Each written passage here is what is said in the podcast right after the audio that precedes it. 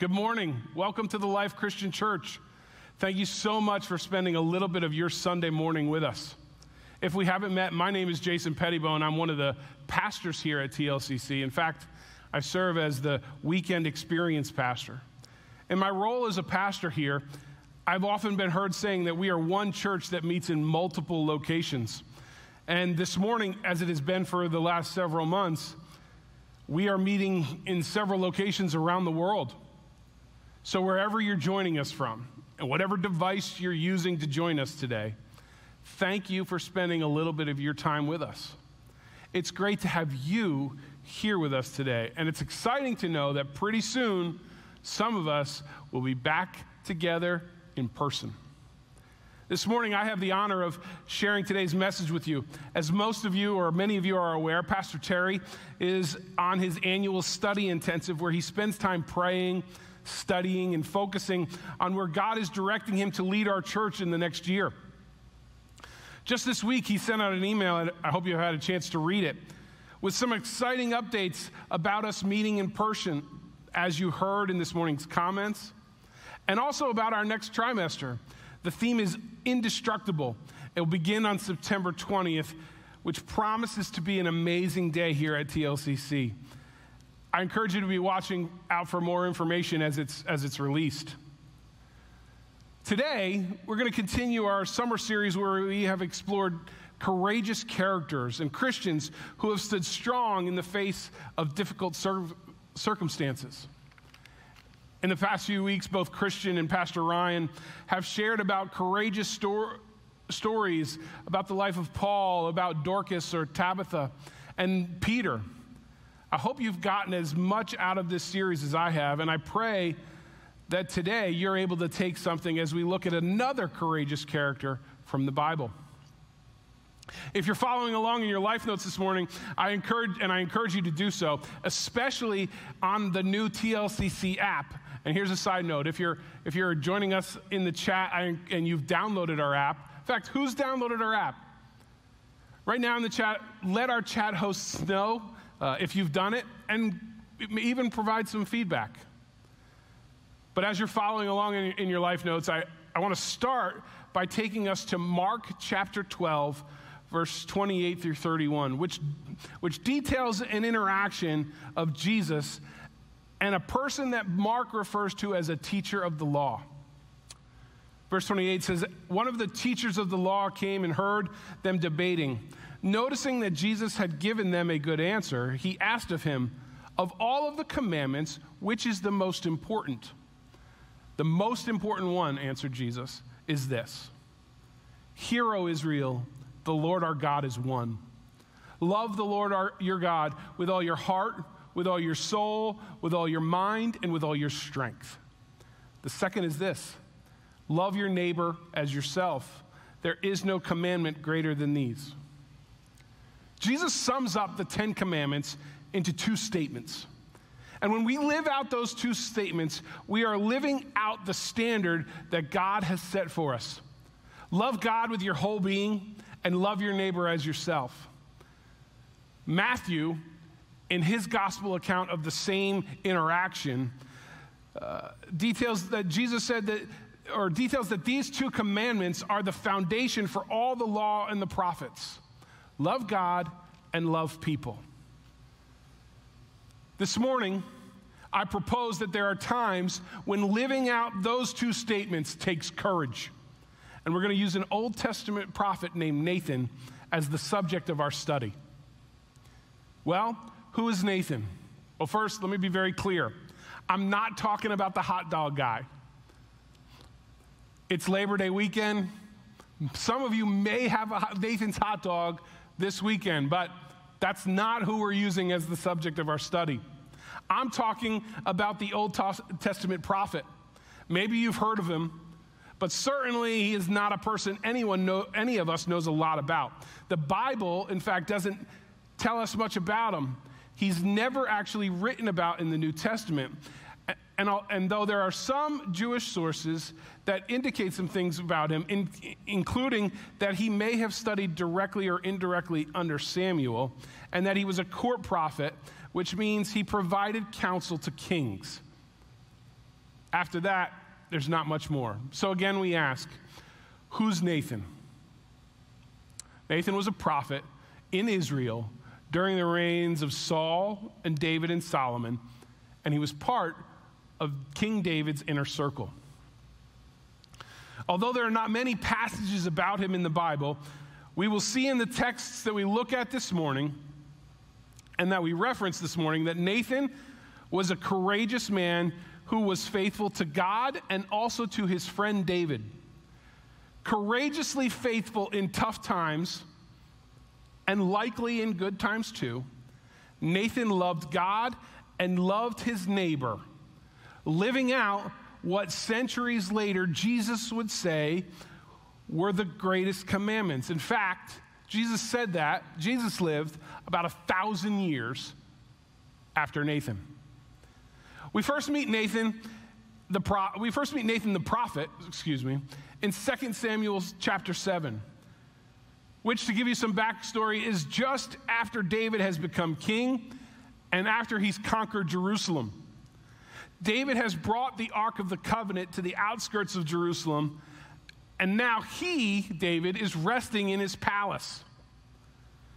But the text tells us that David has a sense of guilt about all that he has attained, while God's presence and the Ark of the Covenant is left to a tent on the outskirts of the city.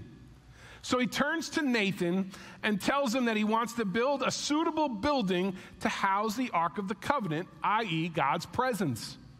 And that's where we meet Nathan, when Nathan responds to David by saying this After the king was settled in his palace, and the Lord had given him rest from his enemies, he said to Nathan the prophet, Here I am, living in a house of cedar, while the ark of God remains in a tent.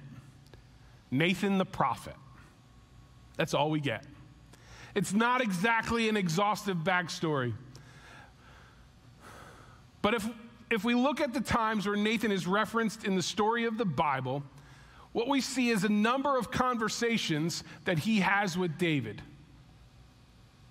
The first one is detailed here in 2 Samuel chapter 7. He has a conversation with David about David's desire to build a temple for God. And after listening to David, he tells David to go ahead with his plan, that God was with David and that he should do whatever he has in mind. And then he goes home or back to his room. And that evening, he receives a word from the Lord instructing him to tell David, and this is a paraphrase Tell David he needs to hit the brakes on his plan. So the next day, Nathan has to go back to the king and take back the advice he had given him the previous day. He has to tell David that instead of David building God a house, that David's offspring would do that. But he also told David that God was ensuring that David's house and his kingdom would endure and that his throne was being established forever. So that's a mixed bag, right? The first conversation we read about between Nathan and David is a good news, bad news thing. Good news, your kingdom's to last forever. Bad news, I was wrong yesterday when I gave you some advice and you can't build a temple. If we're fair, if we're fair when we look at that, we can see that that might cause David to begin to question Nathan as an advisor, question Nathan as a prophet. And so that's, that's the situation that Nathan is faced in our first conversation. He has to go back to David and deliver good news, bad news. Have you ever had to deliver bad news? Maybe you're the person in your company who's had to communicate a restructuring. Maybe you're a teacher who had to tell a student that they weren't going to pass. Maybe you're a parent and you've had to tell your, your children some bad news like, There'll be no trip to Disney World this summer because of a pandemic. Whatever the situation is, delivering bad news is obviously not fun, especially when that news is coming from someone else. Several years ago, I, I worked for Whole Foods Market, and I was part of a launch team that uh, launched a store the, that still sits at the corner of Houston and Bowery in New York City.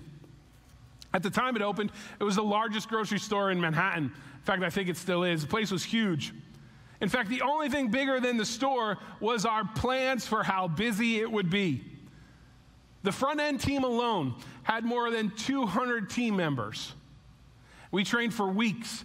We were ready to go. And on the morning of our opening, our team members were the only people in the store. While today I understand that the store does very well, when we opened the store, the truth is the neighborhood just wasn't ready for us. Within a week, we, had, we were instructed by our supervisors and team leaders that we had to tr- begin to transfer people off of our teams. And because we didn't want to lay anyone off, we had to find other stores for the, our team, team members to be transferred to. Sometimes those transfers were going to triple that person's commute and make working for us and for our organization significantly more cumbersome. I can tell you, those were not fun conversations to have with people. It's never fun to deliver bad news. But that's just what Nathan had to do in that first conversation. But it goes on. The second time we read about Nathan is also in the context of a conversation between Nathan and David.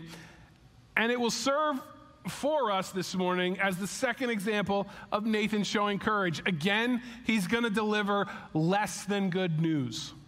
This time, David has sinned. In 2 Samuel chapter 11, we read the account of David's sin with a married woman named Bathsheba. To some of us, this is a well known story. And so I don't want to spend too much time on it. But to give you a b- brief synopsis and the backstory, David is hanging out in his palace. Actually, he's hanging out on the roof of his palace. He, he sees a woman that catches his eye, and although he knows she's married, he commits adultery with her. When he finds out that she's pregnant, he conspires for her husband, a man named Uriah, to come home from his army duty. You see, Uriah was actually serving in David's army. Uriah comes home, and, and David encourages him to go and be with his wife. But Uriah is a man of honor, and he refuses to go home to his wife when his brothers, his army brothers, his army boys, his guys are out at war. David makes multiple attempts to get Uriah to go home, sometimes less than in stellar means. In fact, one time he gets him drunk, tries to get him to go home to his wife. But Uriah always refuses. And so eventually David changes his plan.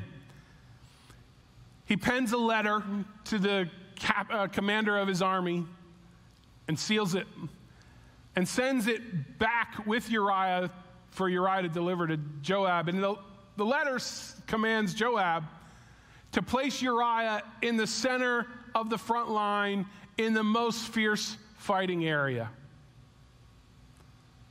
Basically, he signs a death warrant for Uriah. And so Uriah dies in the battle. And David, after learning that Uriah dies, and after allowing Bathsheba time to grieve her husband, brings Bathsheba to the palace and makes her his wife. After this horrific set of events, we read in 2 Samuel 12 that the Lord sent Nathan to David, and he tells Nathan this story. We're going to read this passage together from 2 Samuel 12, and it's a little bit lengthy. There's about 12 verses, but stick with me. When he, Nathan, came to David, he said, There were two men in a certain town, one rich and the other poor. The rich man had a very large number of sheep and cattle but the poor man had nothing except one little ewe lamb that he had bought. He raised it, and it grew up with him and his children. He shared it. She, it shared his food. It drank from his cup. It even slept in his arms. The animal was like a daughter to him.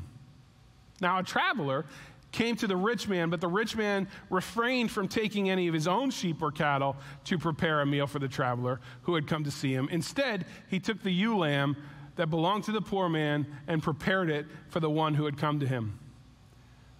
David burned with anger against the man and said to Nathan, As surely as the Lord lives, the man who did this must die. He must pay for the lamb four times over because he did such a thing and had no pity. Then Nathan said to David, You are the man. This is what the Lord, the God of Israel, says. I appointed you king over Israel. I delivered you from the hand of Saul. I gave you your master's house and your master's wives into your arms. I gave you all Israel and Judah. And if that had been too little, I would have given you even more. Why did you despise the word of the Lord by doing what is evil in his eyes? You struck down Uriah the Hittite with the sword and took his wife to be your own. You killed him with the sword of the Ammonites. Now, Therefore, the sword will never depart from your house, because you despised me and took the wife of Uriah the Hittite to be your own.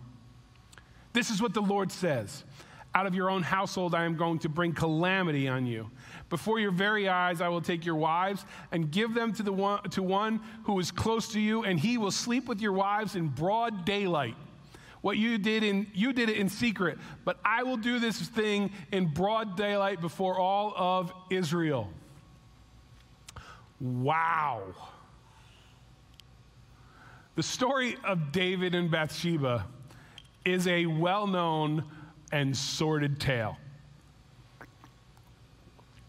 It's been told many times in many ways. I would posit to you this morning that it's one of the most well known stories about one of the well, most well known people in the Bible. But for Nathan, living in the moment with his king, his friend, I cannot help but wonder how Nathan felt when the Lord sent him to confront David. Really? God, are you sure?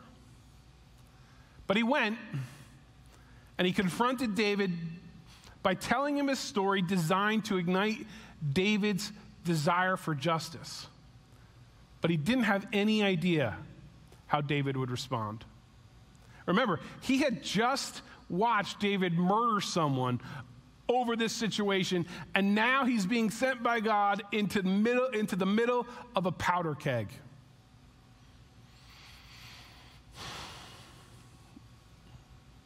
We're going to come back to that conversation in, in just a minute, but before we do, I want to highlight the third and, and final conversation between Nathan and David that we're going to look at this morning and then I'll have some takeaways for you. The third and final time we read about Nathan is centered around a conversation, a third conversation he has with David. This time it's detailed in 1 Kings 1. Nathan goes to David to make sure that David's wishes of who will succeed him as king are executed.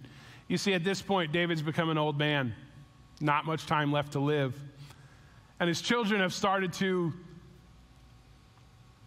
maneuver their way in to see how they could each become the king.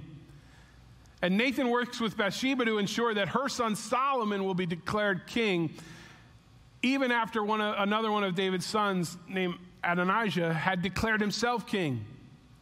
This is the third storyline that involves Nathan, and it's the third time we, speak him, we see him speaking honestly and truthfully with David.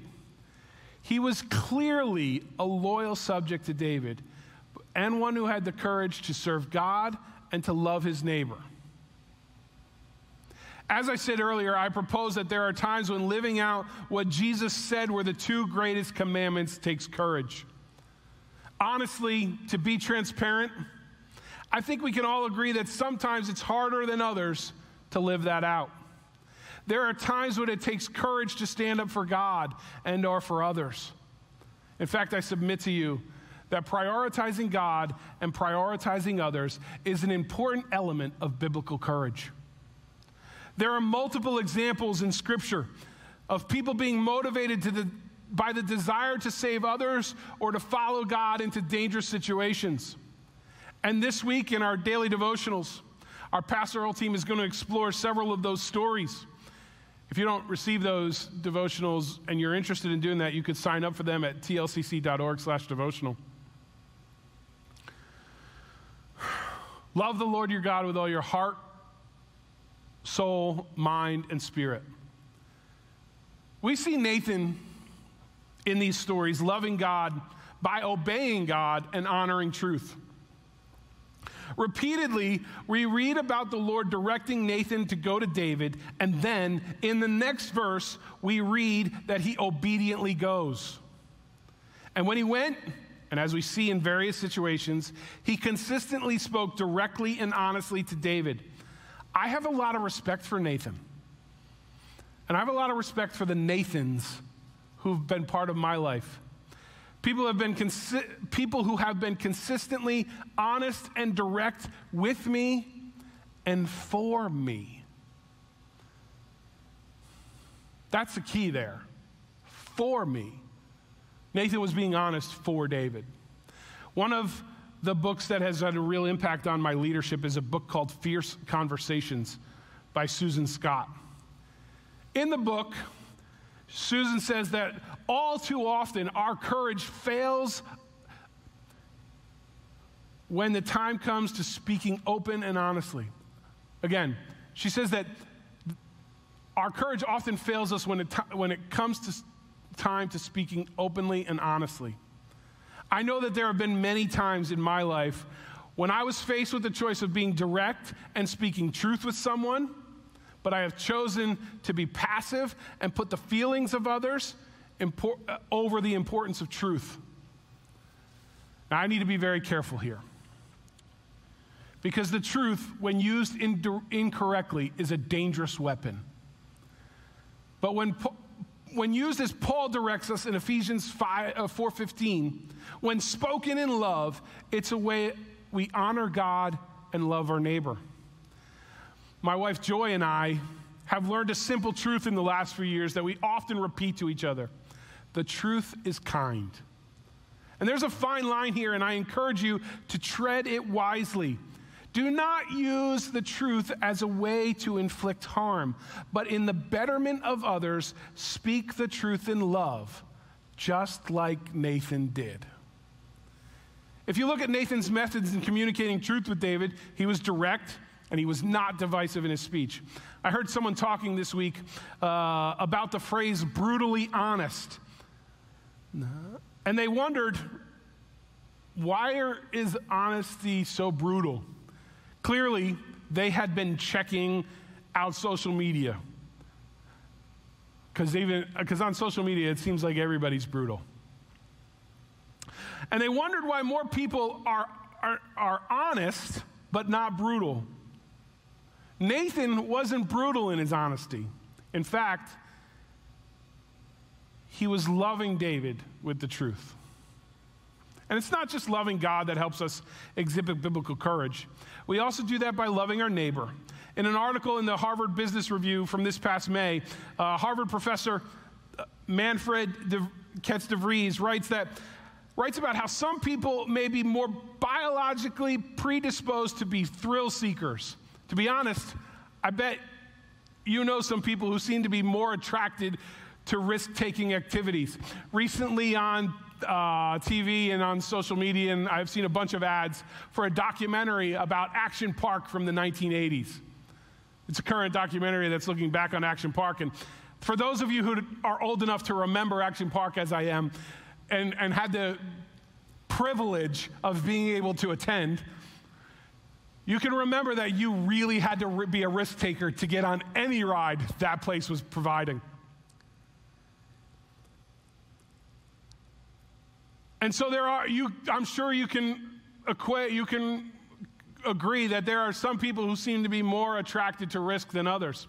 However, the article uh, in the article Kets de Vries writes that he finds that when it comes to protecting other people, many of us who are not prone to risk taking are compelled to act at risk to ourselves in the interest of protecting other people. This should not be a surprise. We are biologically designed to exhibit biblical courage. Part of our makeup as God's image bearers is the innate desire to put others first. And so this morning, looking at the life of Nathan as an example of someone who courageously loved God and loved his neighbor, I, I want to offer a few principles that we can use to guide us to becoming people or continuing to be people who exhibit biblical courage. As you're following along in your life notes, here are some takeaways this morning on how we can exhibit biblical courage by loving God and loving people. The first takeaway this morning is that we exhibit biblical courage when we choose to speak truth in love. One aspect of loving our neighbor as ourselves is being courageous enough to be honest with them in difficult situations. In Ephesians 4 14 through 16, Paul writes, Then we will no longer be infants, tossed back and forth by the waves, and blown here or there by every wind of teaching, and by the cunning and craftiness of people in their deceitful scheming. Instead, speaking the truth in love, we will grow to become, in every aspect, the mature body of Him who is the head. That is Christ. From him, the whole body, joined together and held together by every supporting ligament, grows and builds itself up in love as each part does its work. Paul is instructing the church in Ephesus to be aware of unsound teaching. And one of the ways they do that is to help each other and be willing to speak truthfully to one another using love as a guardrail. But those conversations take courage. I know that because I've seen it in my life. An important aspect of my personal growth has been to, to learn to receive feedback. Feedback is something, to be honest, for most of my life I hated. I was so defensive that I was not able to receive it well. I always took it personally. But as I learned some guardrails about how to give and receive feedback in love, I have learned to love how feedback helps my development as a leader, as a husband, as a father, as a person. Feedback, and, and some of the people on my team have heard, heard me talk about this, um, should be done with a foundation of choosing positive intent. Believe that the person you are talking to, whether you're giving or receiving feedback, has good intentions.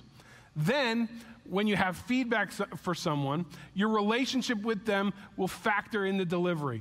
Believe the best of the person and be wise enough to deliver it well. If you have a relationship with the, with the person, one that you have learned to trust one another, then you've laid the groundwork to be honest and direct with each other. And likely you'll know the best way to communicate it. I can see this in, in a couple of ways in Nathan and David's relationship. First, Nathan had earned David's trust. It's pretty clear that the three conversations we talked about, the three conversations that are laid out in Scripture, are not the only conversations these two guys had. Nathan had earned David's trust. Otherwise, he wouldn't be hanging out with him in that first interaction in the palace. To be in that place meant he had become a trusted person to David. And second, even though he had earned David's trust, when he confronted David with Bathsheba, or about Bathsheba, Nathan was wise in the way he communicated truth. He wrapped his feedback in a way that would resonate with David. You see, in case you didn't know, David had previously been a shepherd, and, uh, and the story of a lamb being stolen would have resonated with him as a shepherd. It would also appeal to his sense of justice. And that's how Nathan exhibited love for God and for David when he courageously spoke honestly and directly. And so, what does that look like today? How do you exhibit love for God and love for your neighbor by caring enough about them to be honest? I think that's a question for us all to think about. The second takeaway this morning is that we exhibit biblical courage when we choose to prioritize others before ourselves. You see, relationships matter. Nathan had a relationship with David, and that relationship availed him the platform with which to speak. Clearly, David trusted Nathan. He spoke with Nathan about his plans, he listened to Nathan. They had a relationship. It's easy to see that value, the value of that relationship too, especially for David. I say especially for David because the thing I, that, about Nathan's story that I marvel at the most is that for the most part, especially when he's confronting David, there's nothing for Nathan to benefit from except that he prioritized obedience to God and his love for David. Let me say that again. The thing I marvel most about Nathan's story is that, especially when he's confronting David, there's nothing of benefit to Nathan other than his desire to be obedient to God and love David. When I really think about it all, I see that Nathan's position, his role, his relationship, even his life are put on the line when he goes to David. I have to wonder how, what he thought when God kept directing to go there for tough conversations. Me again? God, why, is it, why does it always have to be me? But Nathan exhibited his love for God and his love for David when he courageously cho- chose to speak honestly and directly to David for the betterment of David. The third takeaway I want to share with you this morning is that we exhibit biblical courage when we choose to follow God's leading rather than look to the acceptance of others. Nathan knew God's voice. You know, we can learn to know the voice of God in our lives, the voice of the Holy Spirit in our lives. In fact, I think I need to say that more forcefully. We need to know the voice of the Holy Spirit in our lives. We cannot know how to walk into the dreams God has for us if we don't know how to follow the leading of the Holy Spirit. Because God's plans are better than our plans for ourselves, and we need to know how to walk into what God has for us. But it takes courage sometimes. There are moments where things won't make sense to us. Again, we know there was nothing of benefit for Nathan here except that he prioritized obedience to God and he prioritized his love for David. Nathan did not know how his, message, how his message would be received. That inspires confidence, doesn't it? Okay, I'm going to go be obedient to God. This might work. I cannot tell, count the times in my life where I've been obedient to the Holy Spirit. I've followed God's lead and I've been com- completely confused about how it was all going to work out. Here's one more aside for you this morning because I've seen people at times, myself included, think or rationalize that I was following the leading of the Holy Spirit when I was actually trying and manipulating the situation to get what I wanted. And so we have some things that'll help us know if we're following God's lead. Things like does what we are thinking, hearing, feeling align with Scripture? Have we sought wise counsel? Have we prayed about it? Have we asked others, maybe our li- people in our life group or people on our, the life team we serve with, to pray with us about it? Before I go too far down that tangent, I want to make sure I stay on point. When Nathan went to David about Bathsheba, he had no idea how David would respond. He knew David had just murdered Uriah to protect himself, and there was no reason to believe David wouldn't kill him too when he let David know that he was aware of what had happened. But, but Nathan's motivation was that God had directed him to go, so he went. That is courage choosing to be obedient to God's leading when you don't have all of the answers is an exhibition of true biblical courage. We spent a lot of time this summer talking about courage and being people who will choose courage despite difficult circumstances. Pastor Terry during our summer festival of outdoor services exhorted us through the story of Paul at the end of the book of Acts to take courage. Christian, encouraged us to be courageous people through the story of Paul before King Agrippa and through the life of Peter, who, though early in his life was less than courageous, grew to become a courageous leader. Pastor Ryan inspired us to be courageous using the testimony of Dorcas, the Apostle Paul, Peter, Dorcas, and Nathan. just a few of the people the Bible tells us about who chose to take courage in the situation they found themselves in. Today, we find ourselves in a different situation.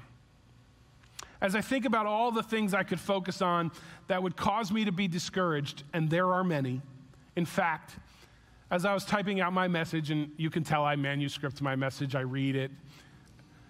As I was typing it out, I began writing out all of the things that could discourage me. And there were so many that I told myself I need to delete these. That's not what I want to be focused on. I choose to have the courage. I want to choose, and I'm choosing to have the courage to not let my situations determine my outlook. Jesus encourages me, He encourages us to love God and love people. And I am choosing, I am determining to be courageous enough to love God by following the example of the Holy Spirit and to love my neighbor by putting them first. As we head into this fall and whatever may occur, and we look towards living and, and talking about an indestructible life in trimester three, would you join me in that commitment? Let's choose through the power of the Holy Spirit to courageously love God and love others as we walk into the dreams God has for us and as we spread His love in ever widening circles.